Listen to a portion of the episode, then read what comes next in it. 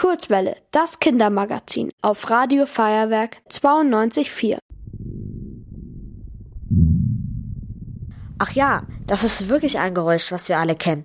Besonders in der letzten Stunde vor der großen Pause grummelt und knurrt es überall im Klassenzimmer. Aber wieso macht unser Körper einfach so Geräusche, ohne dass wir das kontrollieren können? Dr. Johannes Sodmann ist Internist. Das bedeutet, er ist ein Arzt für die Organe, die im Inneren des Menschen sind also zum Beispiel der Magen.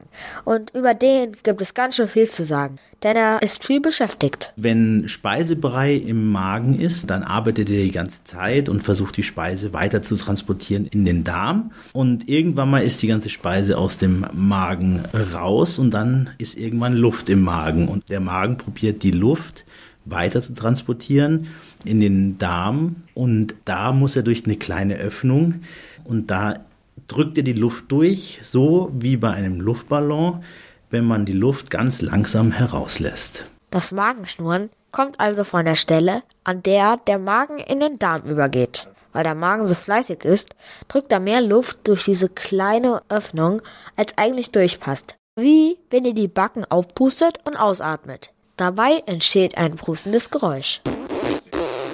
Das klingt aber nicht immer gleich. Weil einfach der Ausgang vom Magen in den Darm unterschiedlich ist und ähm, man, jeder Mensch anders gebaut ist.